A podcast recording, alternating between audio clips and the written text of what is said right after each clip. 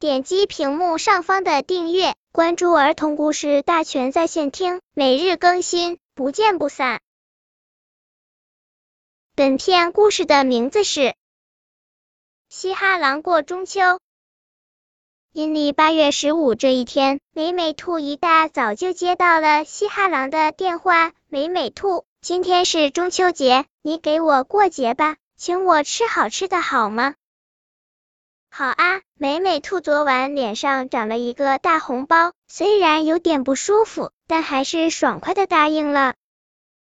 中秋节要热闹一些才好，美美兔分别给快乐猴和聪明狐打电话，邀请他们一起吃晚饭过中秋节。美美兔忙了一天，准备了月饼、葡萄和苹果派，还炖了一锅香喷喷的什锦靓汤。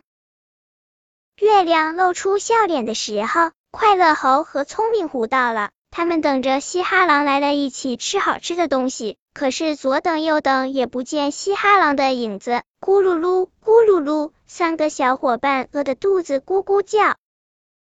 来，每人先吃一个苹果派，顶顶饿。美美兔说。他们一边赏月，一边吃苹果派，一边等嘻哈狼，一边聊着天。又过了半个小时，嘻哈狼才大摇大摆的走来了。哦，你终于来了，开饭，开饭！聪明狐说道。大伙品着什锦靓汤，赞不绝口。嘻哈狼猛然看到了美美兔脸上的包，哎呦，你今天好丑呀！长了个包，过几天就消下去了。美美兔说。你也太丑了，嘻哈狼咕哝道。还有快乐猴和聪明狐，你们今天穿的怎么这么土气呀？这聪明狐和快乐猴很尴尬。